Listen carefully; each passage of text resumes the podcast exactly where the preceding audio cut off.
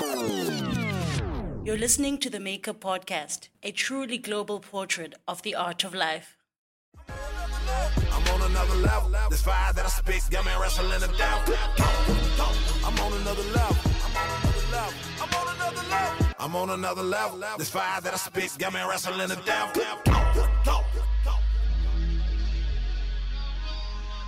When I look back in history and think about like science and art, they were always connected. You know, like the scientists were the artists, and the artists were scientists, and like observing the world. And I kind of see myself, my interest kind of fitting into that sort of canon. Yeah. Like the scientist, artist, observer.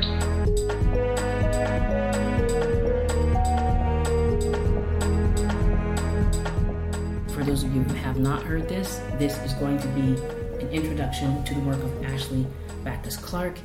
built it with some friends who I've known for a really long time, and we were just trying to figure out like what does it mean when it's not just black people talking about black people, like Black Lives Matter, you know, when Right. actually, you know, other people put skin in the game and are talking about these things and making work around it. Yeah. And so that's kind of how like NSAF was born. Okay, Um, so I want to back up even even higher than that, and if you can tell us where you were born and raised, can you tell us that? yeah, I was born and raised in Pasadena, California. Okay. All right. And for your education, what kind of education did you have in the background? Formal, informal? We want to know everything. Um, let's see. So I studied molecular biology at the University of California, Santa Cruz, and then I moved to San Francisco and did a bridge program between San Francisco State and UCSF. So I took classes at San Francisco State and then did research at UCSF, and the idea was for me to go to a PhD program there. But after I finished the master's, I was like, you know, I was the only black woman in my department. Like, I had a lot of experiences of, you know, people stopping me when I was going into my mouse room and, you know, just having me, I just felt under surveillance. And, um, Hold on, you're going to have to share something with me. I, I hate to cut you off, but I always do this with my guests. You just described something that's probably super basic to you, but what's a mouse room? a mouse room is so I was doing experiments on um, bones. So, you know, we were trying to figure out what sort of genes are, you know, at play in um, dwarfism and different types of like bone osteoporosis, bone diseases. So I had to my the model that I was working on was mouse, a mouse model Okay. and we manipulated their genome to have for them to like have similar effects as people who you know have different bone diseases. So every day I have to go down into the mouse room and like check on my mice and like do experiments with them, and it's very it's like um, it's heavily regulated because so many there's so many like animal activists, animal rights activists, and like. But that's how research is done. You know, we do Right. it on animals so we can figure out if we can do similar things in humans. Okay. so like okay. when you go into the mouse room, you have to like show identification. You have to do all these things in order to get in there. Mind you, I've been in the program for two years at this point, and so every day I would get um, asked for my ID in a way that my colleagues weren't. And then one day I like asked the guard, I was like, "Why do you do this to me?" And not then he's like, "Well, because you look like you don't belong here." And like, yeah, What? and He so, said like, that to you? the- yeah, that was the moment where I was like, "Whoa!" Like I'm working this hard, like doing all this stuff, you know, trying to get um, into a field that really, like science is, these types of conversations are only starting to be had in that industry. And so it was difficult. I was like, wow, this is hard and I have no support. So Yeah. I want to leave and try something else. And I'd always really been interested in art. That's what I wanted to do. But I felt like I went into science to make my parents happy. Yeah. Um, but also, I, I do, I really love science, but not in a way to warrant having to deal with that every day. So Um, is it is it a secondary thing like um the the art comes first because what I loved about the work that you've done I'm I'm only going to mention the neurospeculative Afro feminism uh-huh. aspect. I know you've probably done a million things since then, but is the art primary and the science secondary or for you? I, for me, they're intertwined. Okay. You know, I feel like whenever I think about a creative question or something, it always goes back to these kind of fundamental tenets of science and how the universe is working. Like I feel like if I was a little better at math, I probably would have been a physicist. I just Okay. like the natural world is really fascinating for me, and I when I look back in history and think about like science and art, they were always connected. You know, like the scientists were the artists, and the artists were scientists, and like observing the world. And I kind of see myself, my interest fitting into that sort of canon, Yeah. like the scientist, artist, Yeah. That's fantastic. That's really beautiful. I think um, you're making me think of. I just put up a podcast a few days ago of a woman who's a dermatologist, but she's also a filmmaker. So Mm. the little um, sort of vector that I put with her story is science and art, and in the center it says wonder. You see? Oh yeah. That's you. That's what I'm like. Get. I'm picking up from you, and I'm like, oh, okay, I see what she's doing. So these little conversations that this security guard or this person is having with you, do you think that that drove you out of science, or did it just make you try harder? Because you're still in it. You didn't quit, clearly. I think it made me want to find a back door.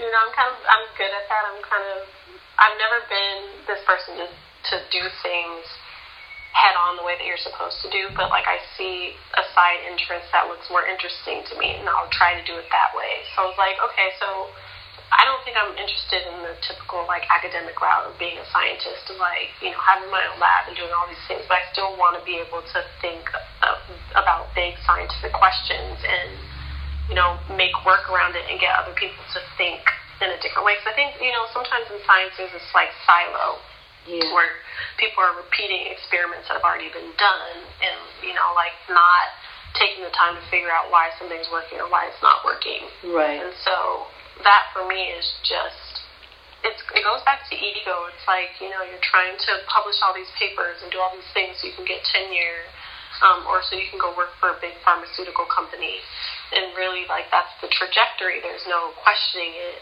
and um, I think that science really has like an ethics problem and isn't really open to people who don't speak this jargon.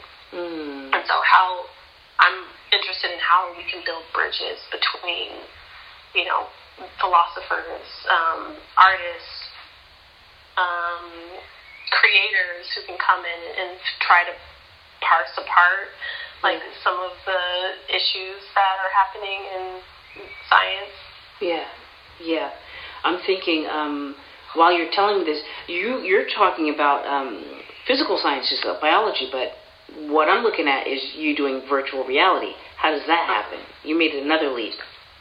Yeah, that happened because so I went from doing like molecular biology, which is with like bench research. Yeah, You know, I'm thinking things are there, but you can only either see them in a microscope or Right. you can like kind of test them through other experiments. So Right. it is kind of like a leap of faith in, in believing that something has happened that you can't actually see. right.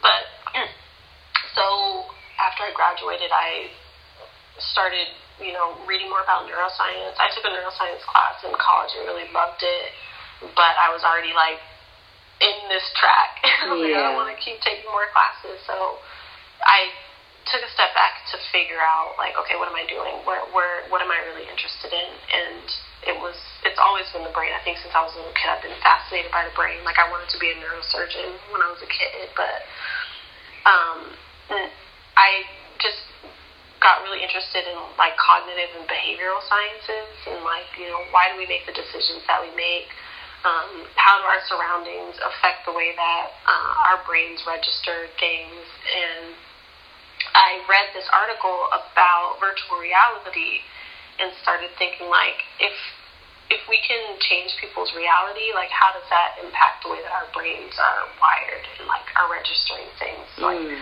how can we manipulate people's perceptions? And rather than, you know, doing experiments, because there is that kind of bench neuroscience where you're looking at molecules and, you know, that kind of thing. I was more interested in the perceptual aspect of it. Okay, okay.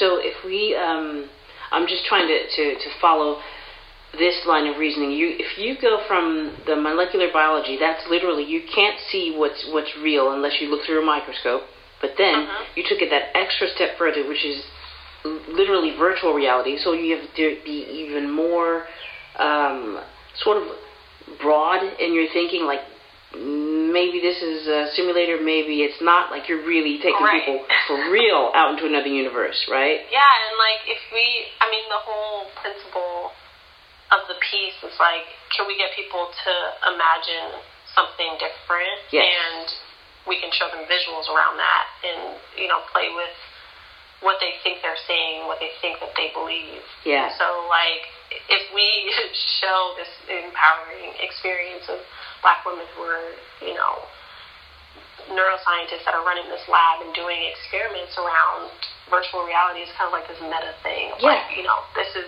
part of the narrative, but this is actually also what we're doing. Yes.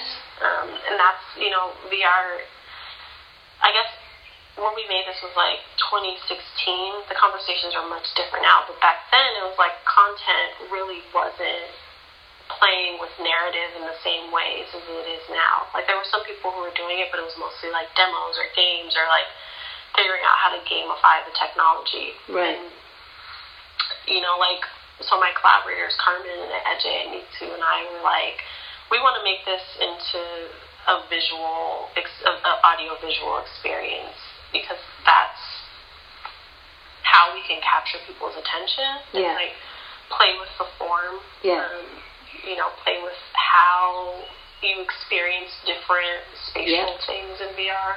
Yeah, you know, um, again, you're you're telling me about your background, and I'm thinking, uh, as I told you off air, I studied cinema and theater, right? Mhm. So that's another way of Mhm. snatching people up and like bringing them into your universe, right? Right. This yeah. is like the next dimension of that, and I know for you, you are interested in changing people's perspective, like having them think about other people basically as human beings, as an experience versus, you know, something else. Mhm. Do you really think that virtual reality, biohacking, all this new technology can get us to that next level? Do you think you can do that? Hmm, that's a really good question. And I don't know. You know, I think that it can be a tool for it. Mhm. Um, I think we have our sensors are so overloaded. You know, with like being connected to our phones, being connected to technology, that you're adding. You're actually subtracting that, I think, when you're putting a headset on because you really can't interact with anything else but what's going on in there. You know, for five minutes, ten minutes, however long the experience is, you have someone's Yeah. undivided attention. Yeah. And um, if anything, that is the only thing that I see right now that it's going to be able to break our attention away from everything else that's going on. And so that could be like going into VR and having meditation experiences or something that's going to, you know, strike your sense of disbelief and wonder and sublime because, Yeah. I, we, you know, we don't really have that anymore. Yeah. So I don't I don't really know the answer to that, but I'm still really interested in how VR can be a tool for unlearning things, um, and how you know how we can get to a place where people are fearless in the kind of content that they're making and not just falling into these same tropes of uh, film and television. You know, where we're Yeah. just we're not getting people to think. You know, um, I can tell that you are you're very patient. You seem like a very patient person. Is that true or false? Um, yeah, I guess I guess I could see how that is the case.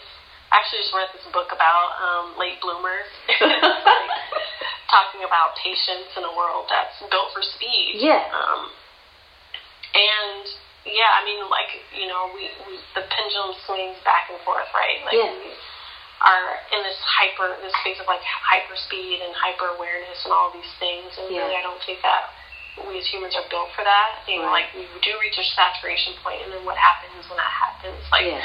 we try to undo that and try to get back to doing things slowly and being more intentional and methodical. Yeah. Um, and especially like we really kind of need to figure that out because we need critical movement towards figuring out how to change our environment and how to fix our if there is any way to do that. But like figure out our environmental impact and we need a lot of smart people doing that. Yeah, yeah. That's why, I mean, it seemed disconnected when you were finished speaking about what you spoke about, and I, all of a sudden I'm going, she seems really patient. It's not disconnected in this way.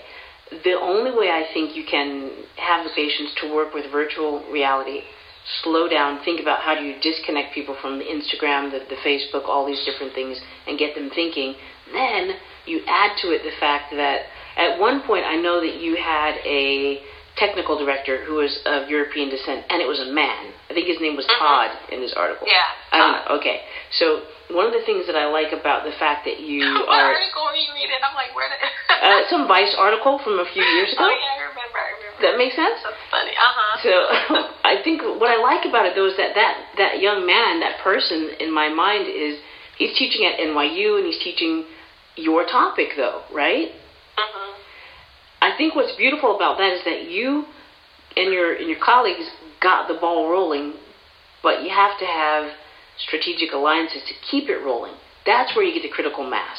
That's why I'm saying you are supremely patient because you are like getting harassed by going to see your little mice. You're trying to do your job. You're seeing all this stuff happening in the news, and you still keep coming.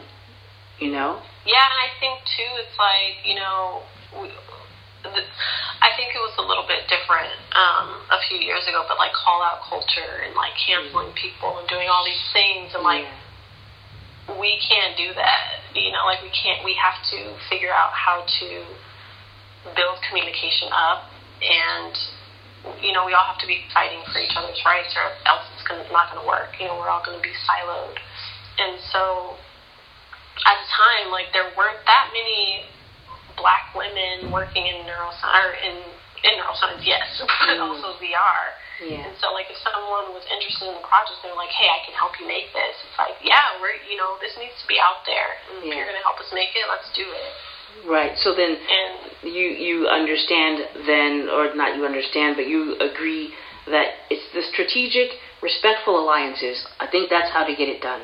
Otherwise, Mhm. you're kind of stuck with a great idea that has no no living space. You know, like I can't talk to you with all this fantastic technology about these issues without Sergey and his friends from Google. I can't do it. I mean, they made this. I couldn't have found you. I mean, It wasn't maybe now, happen. you know, but it, we had to get to that point Yeah. of visibility. You know, like, oh, okay, I see this person doing it. Um, maybe I can figure this out too. Exactly. That's it. And there's I wrote this down on this piece of paper. You just said the word visibility. So I know um, again I was reading some articles and a couple of times you mentioned being the only person that looks like you in your lab in the early days. hmm So uh, my question to you would then be how do you think that impacted who you became as a scientist? Mm.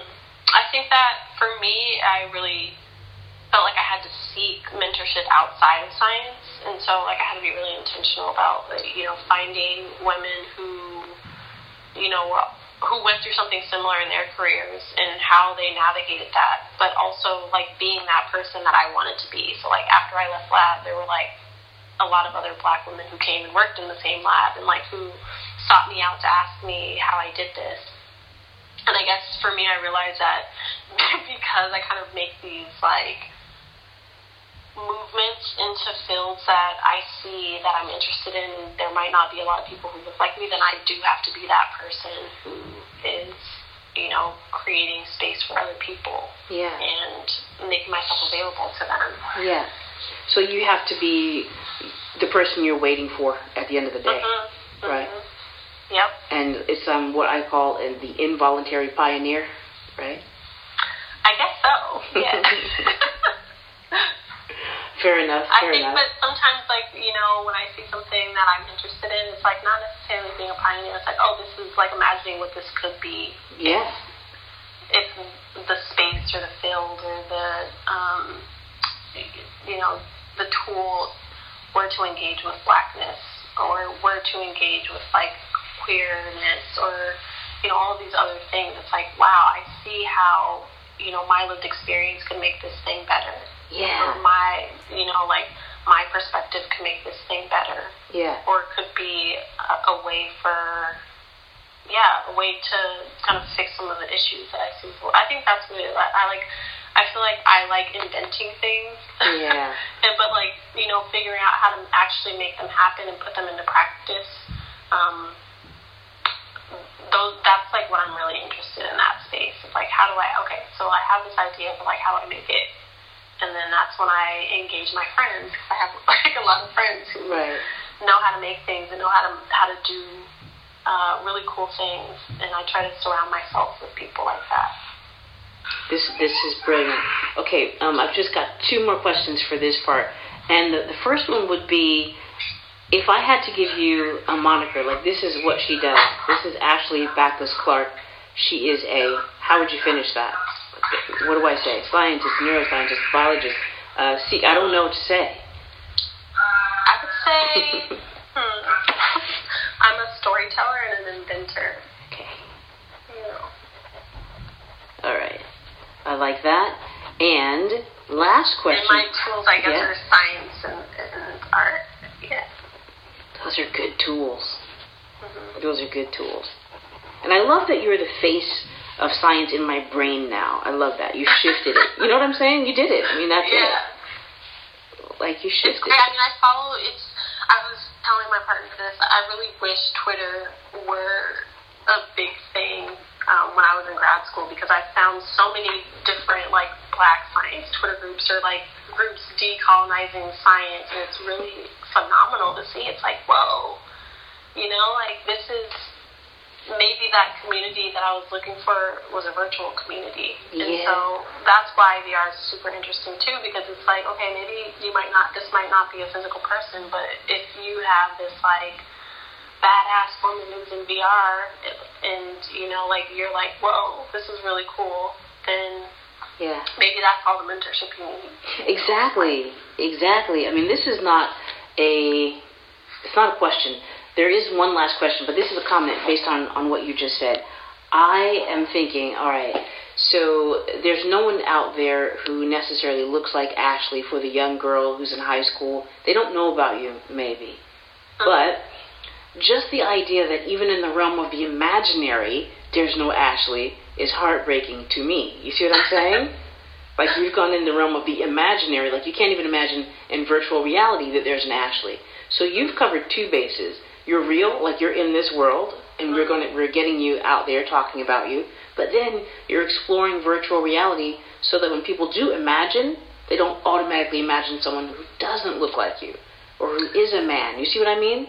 Right. And also, you know, just thinking about VR doesn't have that sort of mass um, visibility Yes. in the way of like bringing this to attention. So we're always like looking for different avenues to bring this story to more people.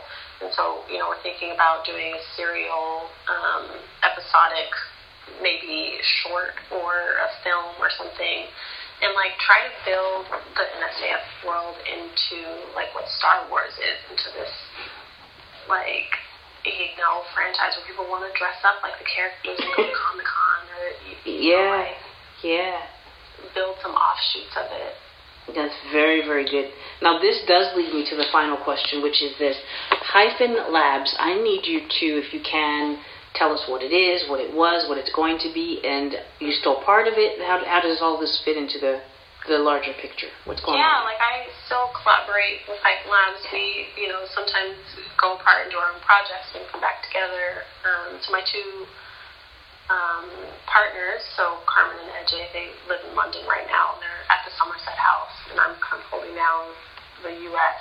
But um, it's a experiential design studio, like um, medium agnostic, so just whatever kind of technology fits the story at the moment. Um, and we do a lot of work with this production company called Missing Pieces. And yeah, just, you know, do sort of branded commercial work, but also try to do projects around big questions. And um, NSAF was one of those big questions, and the environment is another one.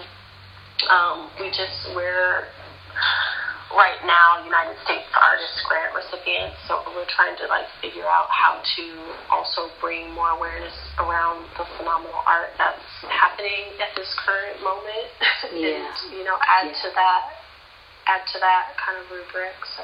Okay. That's fantastic. Okay, so we know that you're coming to Amsterdam in September. Mhm. And we are for sure going to have you back for part two of this interview, right? That's exciting. It's super exciting. And I'm going to sign off with this and ask you to just hang on with me after, and we're going to Okay. touch base a little bit. So, Ashley Definitely. Baccus Clark, scientist, inventor, thank you so much for joining the Maker Podcast. Thank you for having me.